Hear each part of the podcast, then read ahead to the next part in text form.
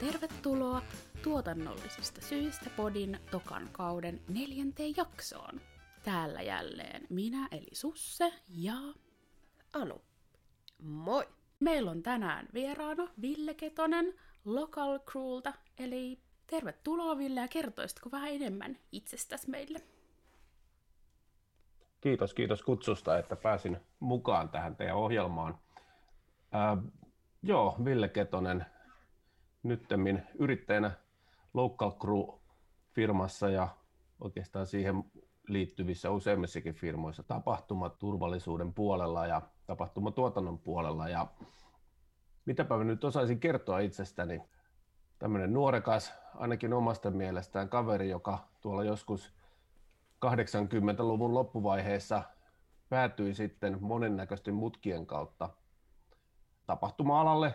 Se oli silloin sellaista roudaamista ja se oli DJ-hommia. Siellä oli kaiken näköistä tämmöistä pikkuavustelua erilaisissa tapahtumissa. Se tuntui kauhean kiinnostavalta ja jännittävältä mun jutulta jo silloin. Ja tota, ei toki mun esimerkiksi äidin mielestä se oli aivan kauhistuttava ajatus, että tuolla noin hämyisissä kapakoissa ja muualla kaikkien mahdollisten paheiden keskellä, mutta niin mä vaan määrätietoisesti jatkoin, jatkoin näitä hommia ja tuota, löysin aina uusista paikoista itseni.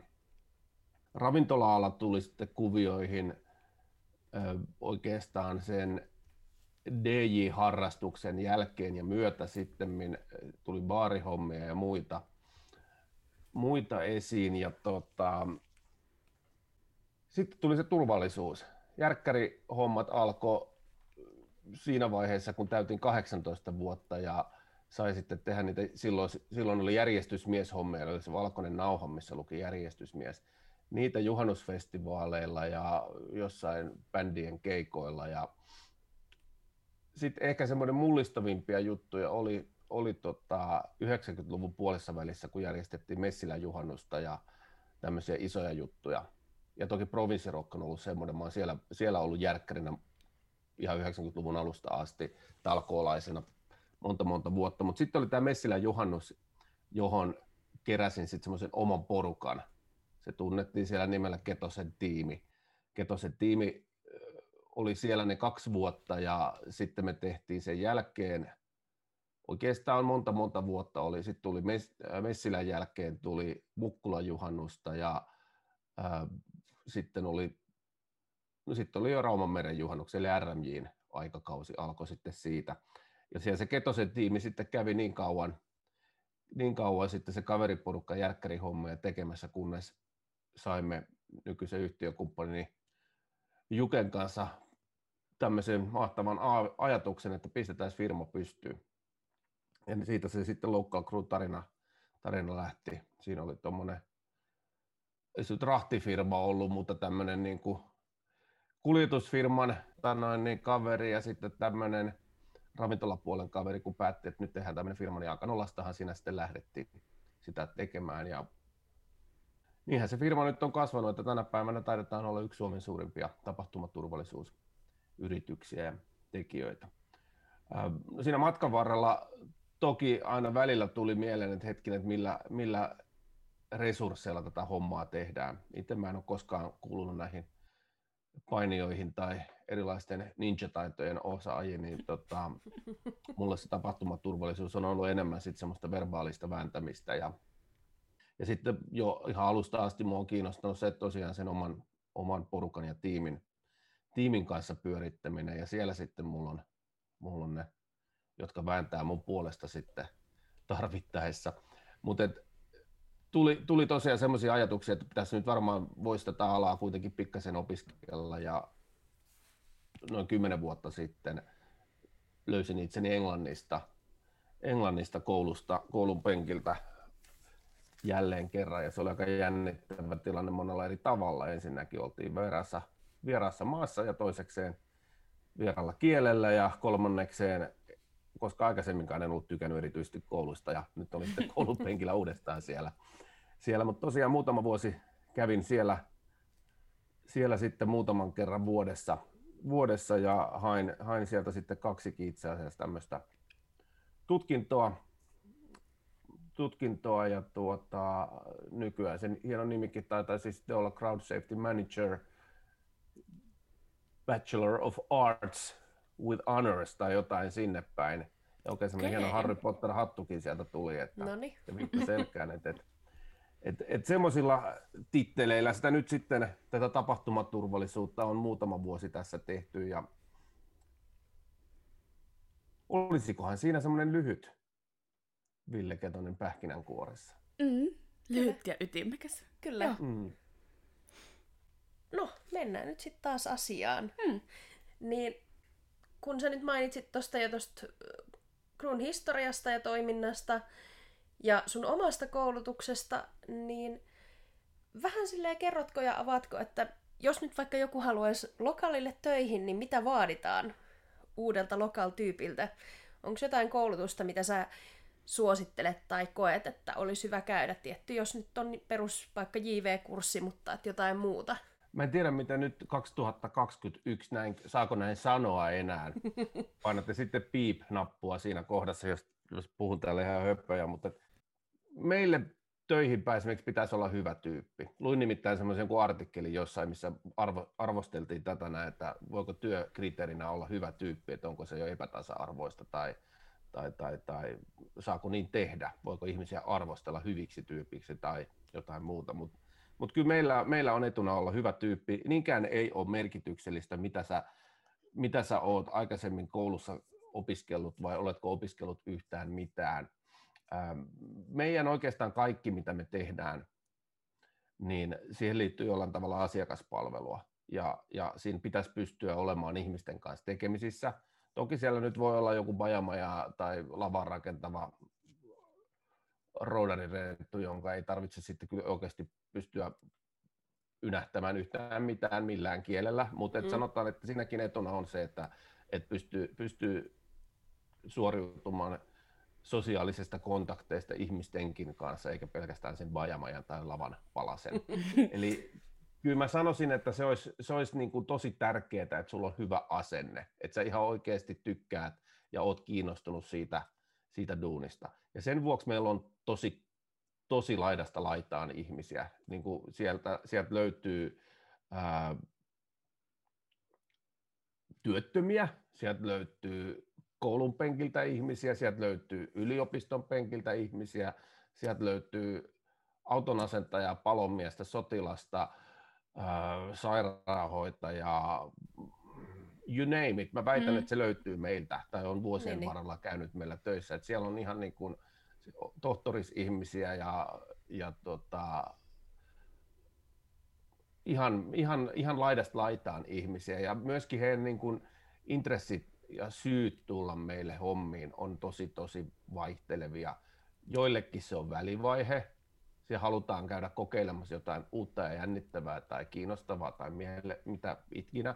Joillekin se on ihan selkeästi se on tulonlähde, joillekin se on harrastus, joillekin se on aivot narikkaan. Meillä on tosi paljon, voi sanoa, että ihmisiä, jotka ei CVnsä puolesta missään tapauksessa kuuluisi esimerkiksi järjestyksen valvoja liivien sisälle. Yhtään nyt mollaamatta järjestyksen valvoja liivien sisällä yleisesti olevaa ihmistä, mutta nämä ihmiset on aivan ylikoulutettuja siihen duuniin.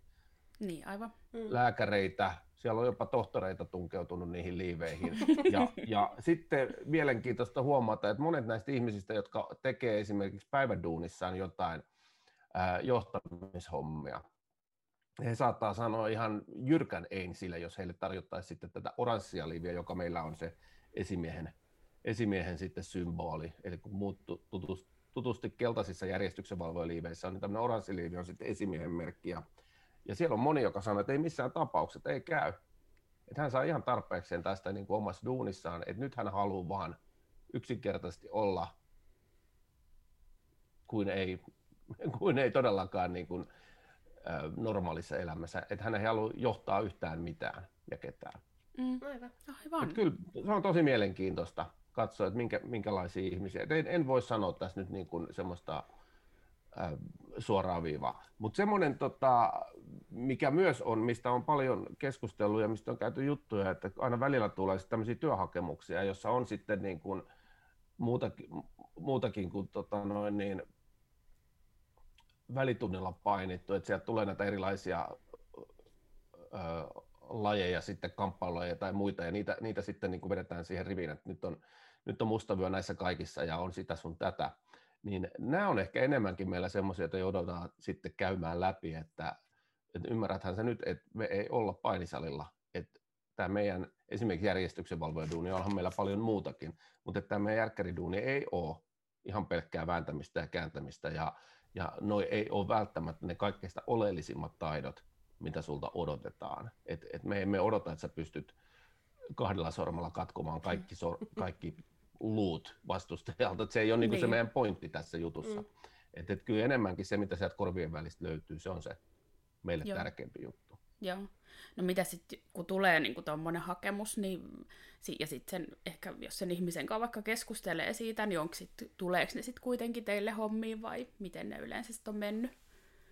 No sehän on nimenomaan siitä sit kiinni, että löytyykö se korvien välistä sitä, mitä me haetaan. Niin. Et siellä on tosi hyviä tyyppejä. Siis missään tapauksessa mä en väheksy sitä, etteikö jossain meidän työtilanteessa ole hyötyä siitä, että sä omistat kaikki mahdolliset taidot, taidot mm. mitä kamppailulajeissa voi olla. Siitä voi hyvinkin olla hyötyä ja se, se voi olla niin kuin tosi tärkeäkin juttu jossain vaiheessa. Sitä mä en sano.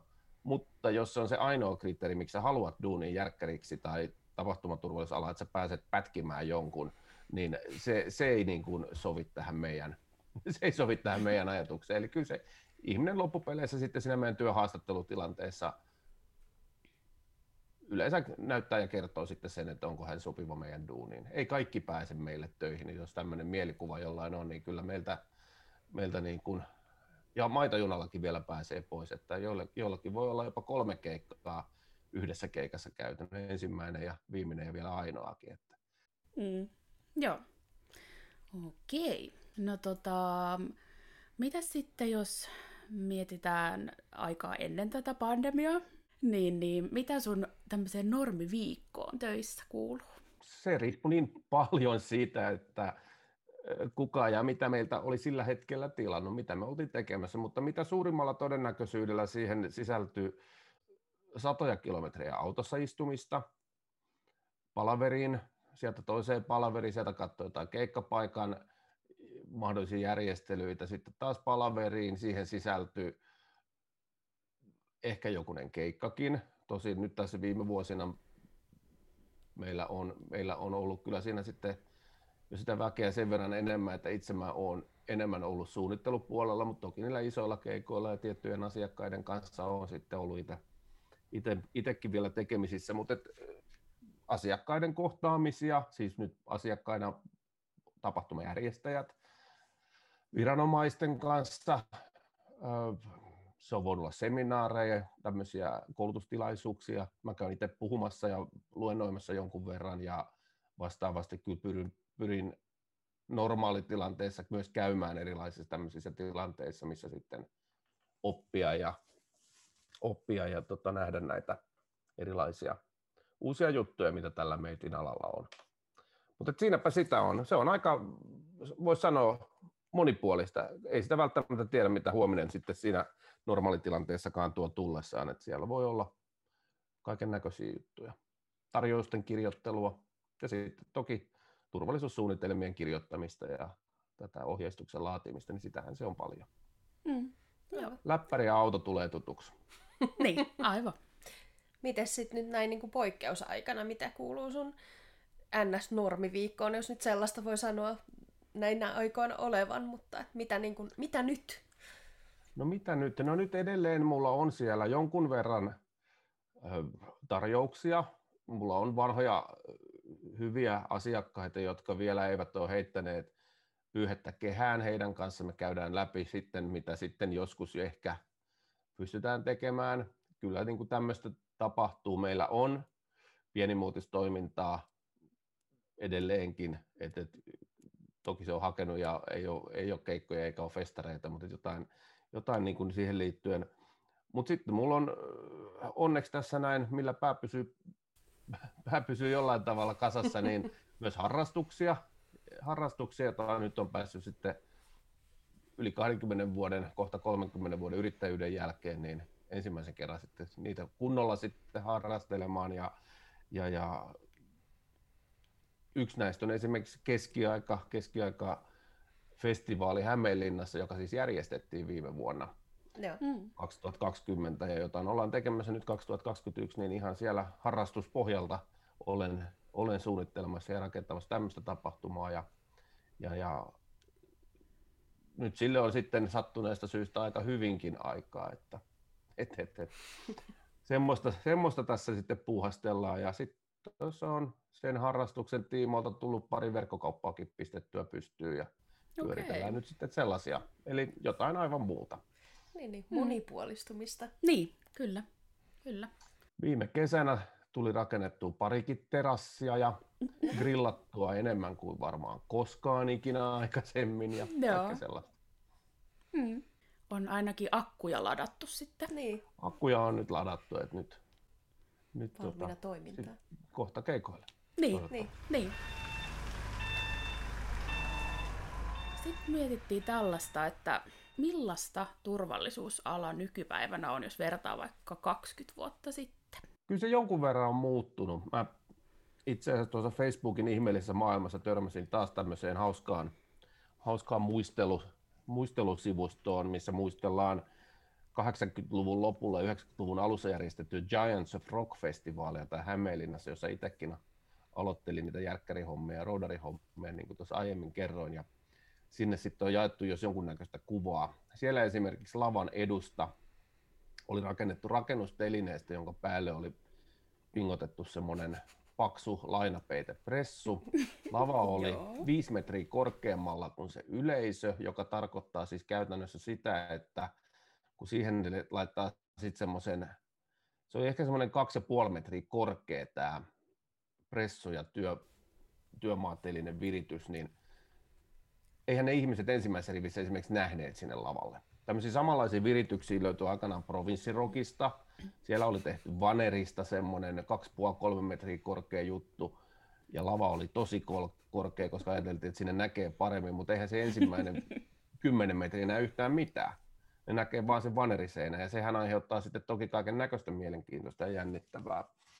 Et sanotaan, koko tapahtuma turvallisuusalahan on 90-luvun lopusta tai ne 2000-luvun oikeastaan tähän saakka, tämä viimeinen 20 vuotta, niin tämähän on ollut ihan valtavaa mullistusta sit käytännössä kuitenkin. Yksi iso merkittävä juttu on ö, Roskildessa sattunut onnettomuus. Onnettomuus, tapaturma, ikävä juttu 2000-luvun alkupuolella, joka mullisti lavojen edustan ja ne barrikaadit, turvasysteemit, mitä sinne tehtiin ja sen koko ajatusmallin siitä. Se on kehittänyt tätä tosi paljon tätä alaa. Pari muutakin ikävää asiaa, mitä on tapahtunut tuossa vuosien varrelta, niin näinhän se ihminen ja ihmisillä tämä maailma toimii, että jotain kamalaa pitää tapahtua ennen kuin siitä sitten, siitä sitten niin vasta opitaan. Mutta kyllähän siellä on ollut monennäköisiä asioita. Sitten on näitä terrorijuttuja, niistäkin on otettu vähän opiksemme. Tulipaloja yökerhoissa, niistäkin on otettu opiksemme.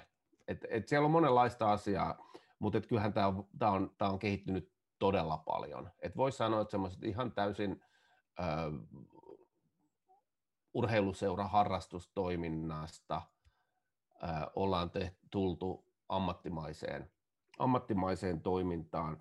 On firmoja, jotka elää oikeasti tästä. Tämä on elinkeino, tämä on ihmisille työtä ja ammatti, ei enää pelkkä harrastus. Ja tämä on myös ihan akateeminen ala nykyään, eli löytyy yliopistotason, yliopistotason koulutusta tästä tapahtumaturvallisuudesta. Tapahtuma, tai sanotaan turvallisuusalahan ei sinällään se ole niinkään uusi, että kyllähän turvallisuusala on ollut olemassa, mutta et ihan jos Mm, puhutaan tapahtumaturvallisuudesta, Joo. niin se on, on, on verrattain tuore juttu, jos puhutaan ihan tämmöisestä akate- akateemisella tasolla. Joo. Vähän niin kuin koko muukin tapahtuma-ala silleen, että kehittynyt aika, aika paljon. No joo, kyllä nämä käsi kädessä on menneet mm. nämä kaikki jutut, että kyllä se ääni- ja valotekniikka ja lavatekniikka ja kaikessa se näkyy, että se, ja se viimeinen 20 vuotta on ollut kyllä tosi merkittävää, että se nyt jos katsotaan niitä 2000 vuosituhannen vaihteen kuvia ihan mistä tahansa tapahtuma-alan jutusta, on se mikä mm. tahansa, niin kyllä se vaan pistää hymyilyttämään, että, että ihan oikeasti, kun noinko on voitu joskus toimia. Niin, joo. Onko toi totta? niin. Onko on, onko toi minä tuossa kuvassa? En, en ole voinut olla tekemässä mitään tuollaista. joo. Mm, niinpä. Onko nyt, kun puhuttiin tuosta vähän menneestä ja nykypäivästä, niin sä mainitsit tuossa jo aiemmin, että kun säkin oot ollut siellä, oliko se nyt Iso-Britanniassa koulutuksessa, mm-hmm. niin onko ollut, kun säkin seuraat kuitenkin varmasti just tapahtumaturvallisuusalan kaikkea näitä viimeisimpiä muoti-ilmiöitä, Joo. niin onko nyt ollut jotain sellaisia selkeitä, niin kun, jos nyt voi sanoa trendejä, kuulostaa vähän ehkä tässä yhteydessä hölmöltä, mutta semmoisia uusia juttuja, mitä on nyt tullut ihan siis vaikka viimeisen kahden, kolmen vuoden aikana, mitä ei ole välttämättä edes ajateltu aiemmin? COVID-19. se, on nyt, se on nyt ihan uusi trendi. joo, joo. Kuuluu jo siitä. Ah, niin, niin. Tota, siis on, on, on. Siis siellähän on jatkuvasti on joku trendi menossa. Mä äsken vähän viittasinkin niihin juttuihin, mutta et, ähm,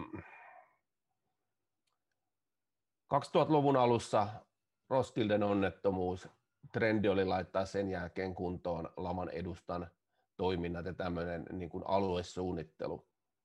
Joku neropatti keksii pamauttaa väkijoukkoon autolla. Sen jälkeen ruvetaan miettimään, millä tavalla tehdään tämmöinen asia jatkossa mahdollisimman vaikeaksi. Seuraavan kerran joku porukka ottaa rynnäkkökiväärit käteen ja lähtee yökerhoon vierailulle – niin kuin Ranskassa tapahtuu. Sitten sitä mietittiin ehkä enemmän siellä päin maailmaa kuin siis täällä Suomessa, mutta et, kyllä, niin kuin, valitettavasti näihin liittyy tämmöisiä monesti negatiivisia ikäviä asioita taustalla, mutta et, niitä ilmiöitä on koko ajan. Mutta sitten taas tämmöisiä trendejä, jos nyt trendeistä voidaan puhua, niin äh, ollaan myös luotu itse. Me ollaan oltu ruisrokkia tekemässä jo ties kuinka kauan, ja me ollaan itse luotu sinne tämmöisiä niin kuin trendejä mitä, mihin me halutaan kiinnittää huomiota. Ja, ö, tätä kautta me ollaan niin kuin vuosi vuodelta tehty siitä tapahtumasta varmasti turvallisempia. Esimerkkeinä voi olla esimerkiksi myyntipaikkojen äh, sähköistykseen liittyvät asiat tai telttojen painot tai sammuttimet ja niiden tarkastaminen ja niiden esille laittaminen ja siihen liittyvät asiat. Yhtenä vuonna meillä oli siellä superkamera, jolla näki vaatteiden alle, saatatte muistaa tällaisenkin, mm-hmm. tällaisenkin episodin, jota sitten ihmeteltiin ja kummasteltiin. Kameravalvontaan ollaan kehitetty paljon tai pistetty paljon paukkuja. Osa näistä on semmoisia, että ne ehkä on meistä itsestä lähtöisiä ja ne kehittää sitä meidän omaa prosessia ja toimintaa ja tapahtumien turvallisuutta sitä kautta. Kaikki ne ei näy yleisölle, asiakkaille ollenkaan, eikä ole tarkoituskaan – Osa on semmoisia trendejä, ne tulee tuolta maailmalta, jotka on juttuja, mitä tehdään. Yksi tämmöinen, minkä mä muistan yhden vuoden trendi, toki 2010, muistaa varmaan moni kuuntelijakin, Sonisfere-festivaali ja Trombi, syöksyvirtaus itse asiassa, joka oli jo seurausta tavallaan sellaiselle, jos nyt voidaan sääilmiöistä puhua trendinä, niin siinä jo aikaisempana ja kahtena vuonna oli ollut tämmöisiä niin kuin vähän rajumpia sääilmiöitä jo maailmalla, Euroopassa. Mä olin itse asiassa useammassakin seminaarissa jo kuullut, kuinka yksi lentonäytös Saksassa ja yksi teltta tuolla, tuolla Serbiassa oli isolla tapahtumalla niin kuin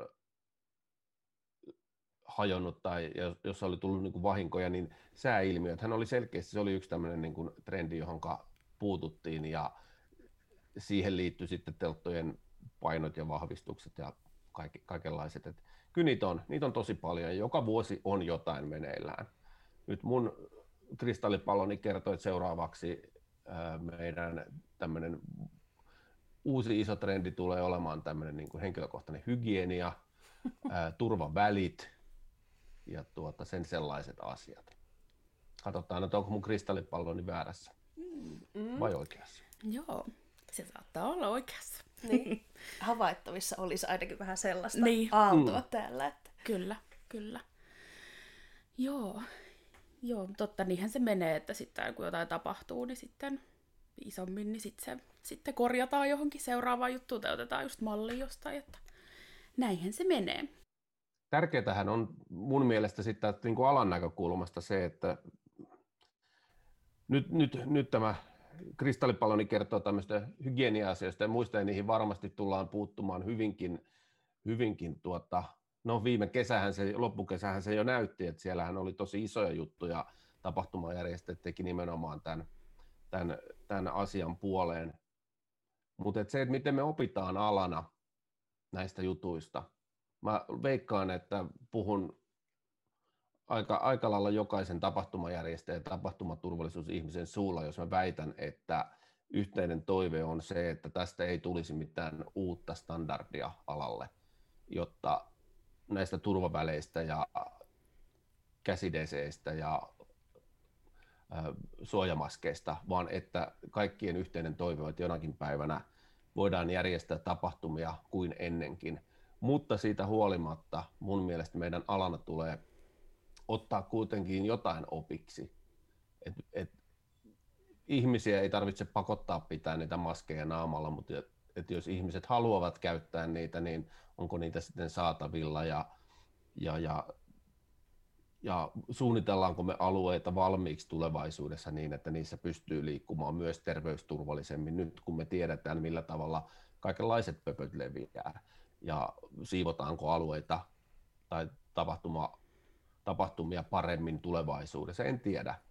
Todennäköisesti tästä jotain tulee jäämään, mutta sen osaan myös ihan varmaksi myöskin sanoa, että kun meidän rajoitukset loppuu toivottavasti ennemmin kuin myöhemmin, niin ei mene kahta vuotta, kun ihminen on jo unohtanut tämän koko jutun. Ei koko jutun, mitä me nyt käydään, mutta aika paljon siitä. Ja meillä on jotain muuta meneillään silloin. Näin tämä homma vaan toimii. Silloin kun näitä terroritekoja oli vaikka Pariisissa ja Lontoossa, Tukholmassa, Berliinissä muutama vuosi sitten, niin tuntui siltä, että nyt ei mistään muusta puhutakaan. Turvatarkastuksia tarkennettiin ja kaikkea muuta. Nyt meillä on korona. Ei. Mm. Mutta mut, mut kyllä meillä silti on, kyllä niistäkin aina, kaikesta näistä jää joku juttu mm. elämään sitten. Ja mun mielestä tämä on se, miten tämä ala kehittyy ja pitääkin kehittyä. Mm, joo. Hyvin sanottu sillä. Täyttä asiaa tulee vaan koko ajan. No, sulla nyt on tässä jo jonkun verran tätä uraa takana, niin onko joku semmoinen mieleenpainuva muisto uran ajalta? No niitä on paljon, mutta koska mä oon vielä kaukana mun eläkeijästä, niin mä ehkä tuotan teille vähän pettymyksen, koska mä oon päättänyt, että mä en näitä kauheasti ennen sitä sitten julkaise, koska mm-hmm. niihin liittyy paljon meidän asiakkaita ja muita juttuja, mutta mm. semmoinen mehevä, todennäköisesti Seiska-lehden sponsoroima järkelemäinen muistelmateos tulee sitten joskus eläkeaikoina, mutta totta kai onhan siellä hauskaa juttuja. Ähm, Ruisrokin ankkamies, sorsamies. Mm, joo. Sehän on, sehän on yksi ihan, ihan klassikko, klassikkojuttuja. Mitähän muuta siellä voisi nyt sitten olla tämmöisiä upeita muistoja. No toki, toki on ollut monta hienoa, todella upeita keikkaa, joissa on saanut olla mukana tekemässä niitä. Yksi ikimuistoisia on Madonnan supermegajättikonsertti, mikä tehtiin Jätkäsaareen. Ei mm. sellaista ollut ennen tehty, eikä sellaista tulla uudestaan tekemäänkään ihan hetkeen tähän, tähän maahan. Se oli upea operaatio. Sitten on tietenkin nämä isot, isot, isot tapahtumat, mitä on tehty, jääkiekon MM-kisat, Lahden MM-kisat. Ne, on, ne nyt vaan on isoja ja massiivisia juttuja. Ne on upea olla mukana tuommoisissa tommosissa prokkiksissa. Sitten ää, Suomi 100 vuonna oli monta hienoa isoa tapahtumaa, mitä ollaan, oltiin, oltiin tekemässä. Niitä oli, niitä oli kiva tehdä, vähän erilaisia. Siinä oli semmoinen yhdessä tekemisen fiilis koko vuosi, että siellä oli, oli niin kuin tosi kivoja juttuja ja projekteja. Ää, siinä on monenlaisia Mä säästelen yhtä vielä, koska se on, mä oon ehkä saattanut saada teiltä jonkun pienen listan näistä mahdollisista kysymyksistä, niin mulla on yksi aika huikea. Jaha, jaha. Palataan Eli- siihen myöhemmin. Mm, Eli jääkää kuulolle. Niin, kyllä. Ja sitä tulevaa muistelukirjaa No odotellessa, siis että todellakin. joku Joo. voisi nyt jo lähteä sille ehdottelemaan sponssisoppariin. Mm, Ketosen muistelmat. Niin, kyllä. Odotellaan. Paljastuskirja. Mm. Niin toisaalta nyt olisi hyvä aikaa kirjoitella sitä. Niin, kyllä. Se ehkä kannattaisi laittaa, laittaa tulelle. Ei sitä tiedä. Ehkä joku ottaakin yhteyttä. silleen, Niin. Hei nyt, Mm-hmm. keskiaikaiset muistelmat. Keski-ikäisen muistaa. No, No, koipiva. niin, kyllä. No me vähän jo tota, tossa, tai me käsiteltiin ehkä, että mitä sulle kuuluu nyt korona-aikana, mutta mitä teidän firmalle, Local Crewlle kuuluu nyt kun tapahtumakentällä vähän hiljasta? No meidän firmassa on kanssa nyt vähän hiljasta. Tota, tota, tai oli, nyt pari-kolme viimeistä viikkoa meillä on ollut vähän enemmän sutinaa, koska tuo, pääsimme, pääsimme vihdoin toteuttamaan itseemme, jos näin voi sanoa. Eli tuolta tuli yhteydenotto sieltä pääkaupunkiseudun suunnasta ja rajojen sulkeminen nyt sitten puhututtanut tuossa pitkän aikaa, niin saamme olla apuna avustamassa hussia tuolla satamissa.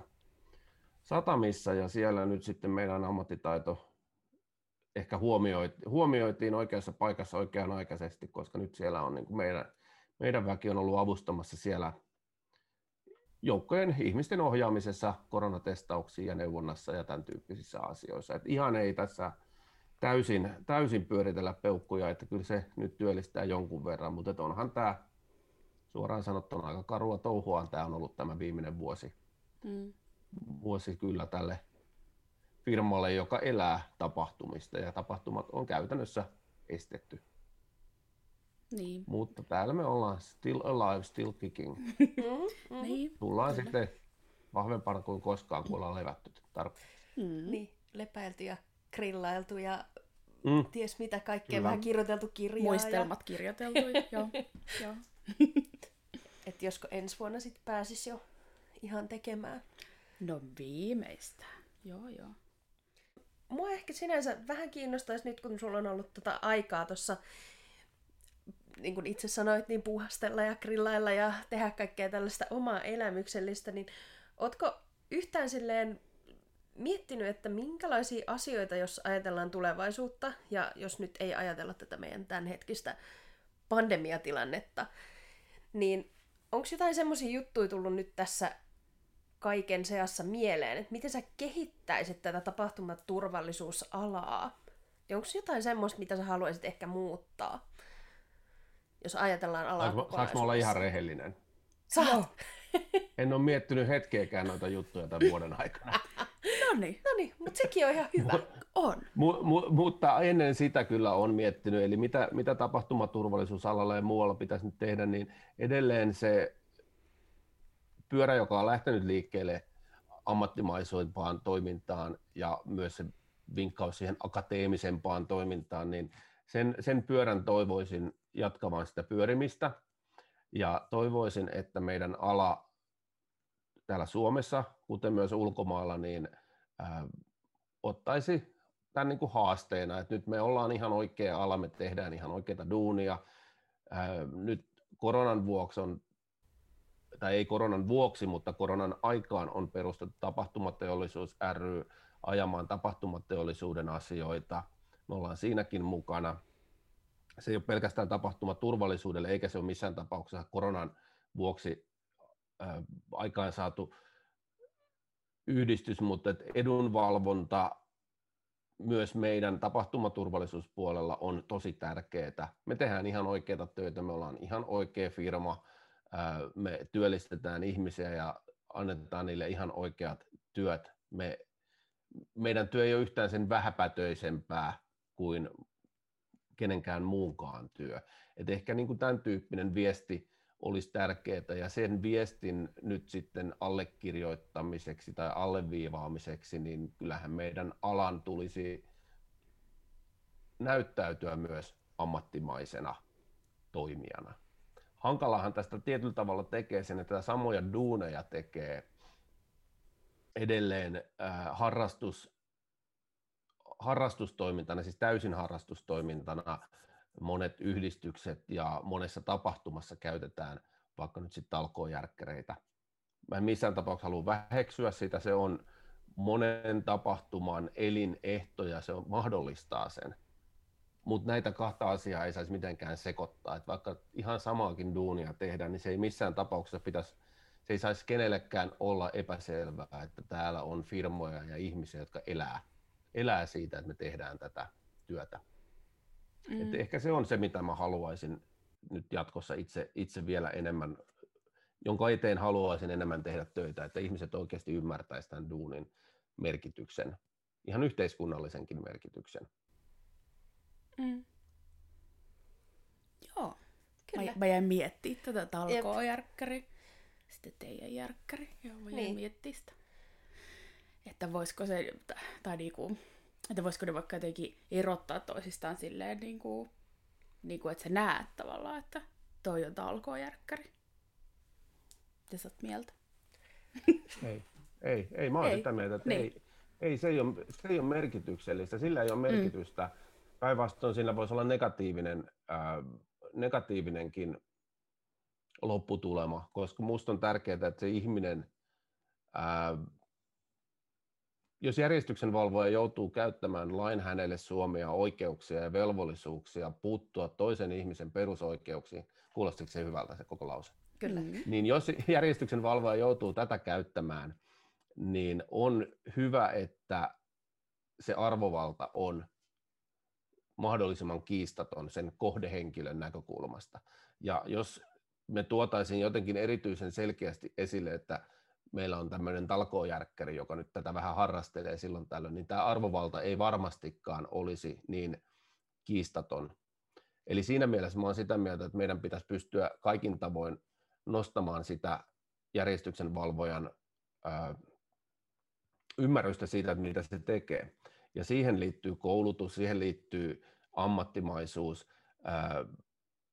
Talkoo voimin toimivaa järjestyksen valvontaa tarvitaan. Se on merkitykset tapahtumiin, mutta ehkä sitten erilaisella ohjauksella ja alan sääntelyä mahdollisesti lainsäätelylläkin voidaan sitten määritellä, että missä ja minkälaisissa tilanteissa. Mutta en mä lähti siltikään vetämään siihen semmoista jyrkkää rajanvetoa. Sitä paitsi meidänkin väestä suuri osa välillä käy tekemässä ihan niitä harrastehommia ja välillä tulee sitten NS-ammattifirmaan tekemään näitä juttuja. Et ei se, se ei ole musta se pointti. Mm pointti on enemmänkin se, että tätä ihan oikeasti tehdään työksi ja se pystyttäisiin sitten esimerkiksi nyt koronan aikana pystyttäisiin ymmärtämään se, että jos Suomessa on tällä hetkellä noin 40 000 järjestyksen valvojan kortin omaavaa henkilöä, niin eihän ne kaikki tee normaaliaikanakaan työkseen sitä duunia.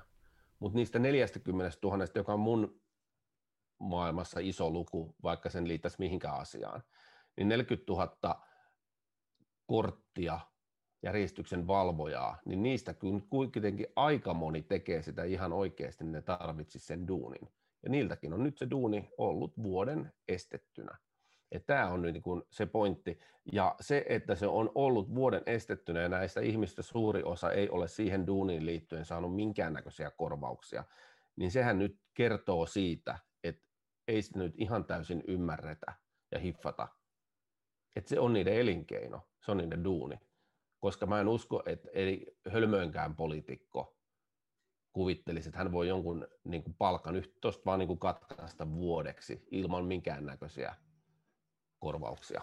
Niin se nyt vaan on pystytty tekemään, mutta siinä mä, mä haluan sen verran olla inhimillinen ja ymmärtää sitä poliitikkoa, vaikka se usko horjuukin päivittäin enemmän, että niiden täytyy jollain tavalla elää semmoisessa kuplassa ja pimiössä, että ne ei vaan yksinkertaisesti ymmärrä, että heidän duuninsa poliitikkona tai mitä he tekevätkään palkkatyönä olisi ihan yhtä kuin täysin sama asia kuin se sen järjestyksen valvojan esimerkiksi duuni, jonka työn he ovat vuodeksi kieltäneet.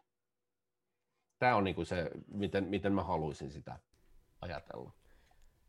Mm. Ja siis toi on ihan älyttömän tärkeää, kun ajattelee sitäkin, että välttämättä kauhean moni ihminen ei ymmärrä, että mitä kaikkea siellä taustallakin tapahtuu ja kuinka iso osuutta esimerkiksi just tapahtumaturvallisuus on koko tätä alaa. Niin, Et- koko tapahtuma-ala. Niin, koko mm. tapahtuma-ala, että se on tosi iso osa. Ja vaikka niin kun se ei olisi niin näkyvää koko ajan, niin teitä tarvitaan siellä. Mm. Ja te olette niin kun yksi niistä isoista palasista, joiden on pakko olla kunnossa. Niin on tämä niin kun, tää on tosi surullinen ja kauhea tilanne kaikille niille. Että niin kun, eihän se, että sut niin lyödään kaikki, joillekin se saattaa olla se pääasiallinen tulonlähde, että mm. tekee kesän keikkaa vaikka esimerkiksi. Niin. Niin tämä on kyllä niin kuin hirveä tilanne. että Toivottavasti tähän nyt tulisi jotain, jonkinlaista rotia tai apua, koska Koska sitä tarvitaan. niin, sitä tarvitaan aika akuutisti. Kyllä se on, se on juuri näin.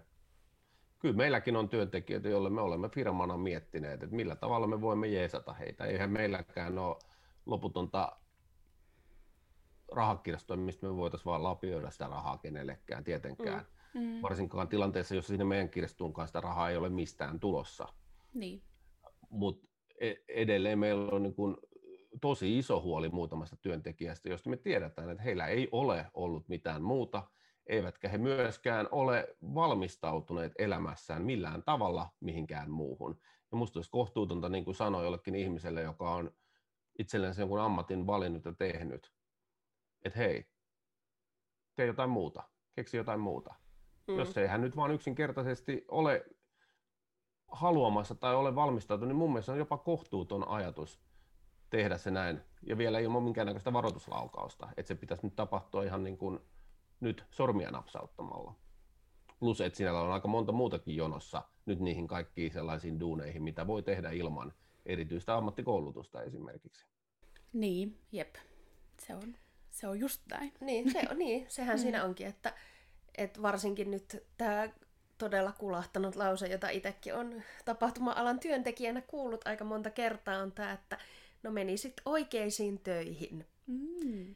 Niin ymmärrän kyllä. Ja ymmärrän niin kuin huolen, huolen työntekijöistä ja siitä Mm. niin kuin osaamisesta, jota ei välttämättä enää tällä alalla ole näiden vuosien niin kuin jälkeen, kun jengi hakeutuu muualle töihin. Niin, sekin. Mun vastaukseni tähän kliseeseen on se, että minä olen oikeassa töissä, ne on nyt vaan kielletty. Kyllä, Niin. sieltä tuli. Mm. Just näin. Just näin. Kuunnelkaa Ville Ketosta. Kyllä. Vuoti. Onko sitten, onko loppukevennyksen aika? Olisiko loppukevennyksen aika? No niin, eli meillä on aina tämmöinen loppukevennys top kolme. Ja tällä kertaa se on top kolme tähdet, joiden turvallisuudesta haluaisit vastata. No nyt mä pääsen palaamaan tähän asiaan. No niin. Mietin tätä pitkään. Mulla ei ole enää yhtään sellaista nimeä heittää teille, joka olisi enää elossa. Aha. Okei. Koska mä oon nyt ne tähdet kyllä jo nähnyt tässä, mitä täällä on. on ja nyt mitä sieltä uusia tähtiä tulee, niin sori, ne menee pikkasen ohi mun genren. Et, tota, et, et, et nyt, nyt ei sellaisia ole, mutta ehkä tämmöinen mun huippukliimaksini tapahtui tuossa jokunen vuosi sitten, kun sain olla tekemisissä kuninkaallisten kanssa ja ehkä, ehkä niin kuin tämmöisen niin kuin valtiotason isojen isojen hahmojen kanssa. Mutta tota, ne ei ollut ihmisiä, vaan ne oli tota, meidän jättiläispandat, jotka saatiin Suomeen. Ja mehän oltiin saattamassa Lumi ja Pyry Suomeen, turvaamassa heidän matkansa Helsinki-Vantaalta Ähtäriin ja myöhemmin sitten muutaman kerran muutenkin olta, ollaan siellä oltu sitten näiden veijareiden kanssa tekemisissä ja niin pehmolta kuin se ehkä nyt saattaa kuulostaakin, niin huomattavasti kovempina staroina pidän kuin esimerkiksi Madonnaa tai Robbie Williamsia tai montaa muuta starbaa, joiden kanssa tässä ollaan oltu vuosien kanssa tekemisissä. Mm. No, tota, on, tota on kyllä vaikea lähteä niinku ylittää. Joo, ja sitten äh, vastaus, jota en odottanut. Kyllä, Niin ei, kuin- ei mullakaan ihan ensimmäisenä tullut Niin. mieleen, että On meinaan symppikset kaverit. Niin. Pääsitkö ottaa yhteiskuvan heidän kanssa? pääsin. Eikä. Ollaanko vähän Mä kateellisia oon, nyt? me ollaan vähän kateellisia nyt.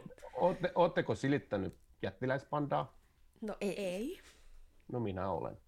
No niin. Mutta, mutta näin, että sori, tuottaa pettymys. Mulla ei ole teille top 3 listaa, ketä mä haluaisin tässä vielä, vielä suojella ja turvata. Mun lista on nyt finished. Niin just. Mun pitää nyt keksiä mun kiksit jostain muualta kuin näistä nimistä. Mm. Ehkä keskiaikajutuista. Mm. Hmm, kenties. No, mutta ehkä me päästetään sut nyt kirjoittelemaan tätä kohupaljastuskirjaa. Milloin se sitten ilmestyy? mä voin luvata, että mun äidinkielen taidoilla on parempi, että joku muu kirjoittaa sen kirjan. Okei. Ja minä, minä vaan höpötän ja puhun. Mm.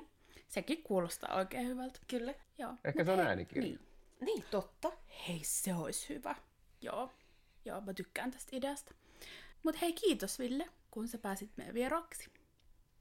Tämä Oli kiva tulla ja höpistä teitin kanssanne.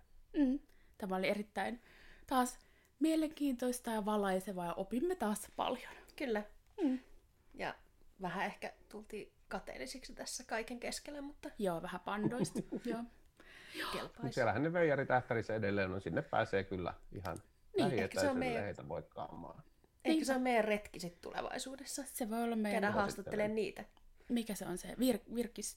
Virkistystä, virkistyspäivä. Virkistyspäivä. Joo. Ja meitä voi seurata tuolla somessa, Instagramissa ja Facebookissa at tuotannollisista syistä. Ja meille voi myös tapahtuma turvallisesti laittaa sähköpostia osoitteeseen tuotannollisista syistä at gmail.com. Ja loppuun sanomme jälleen kuulemisiin. Kuulemisiin!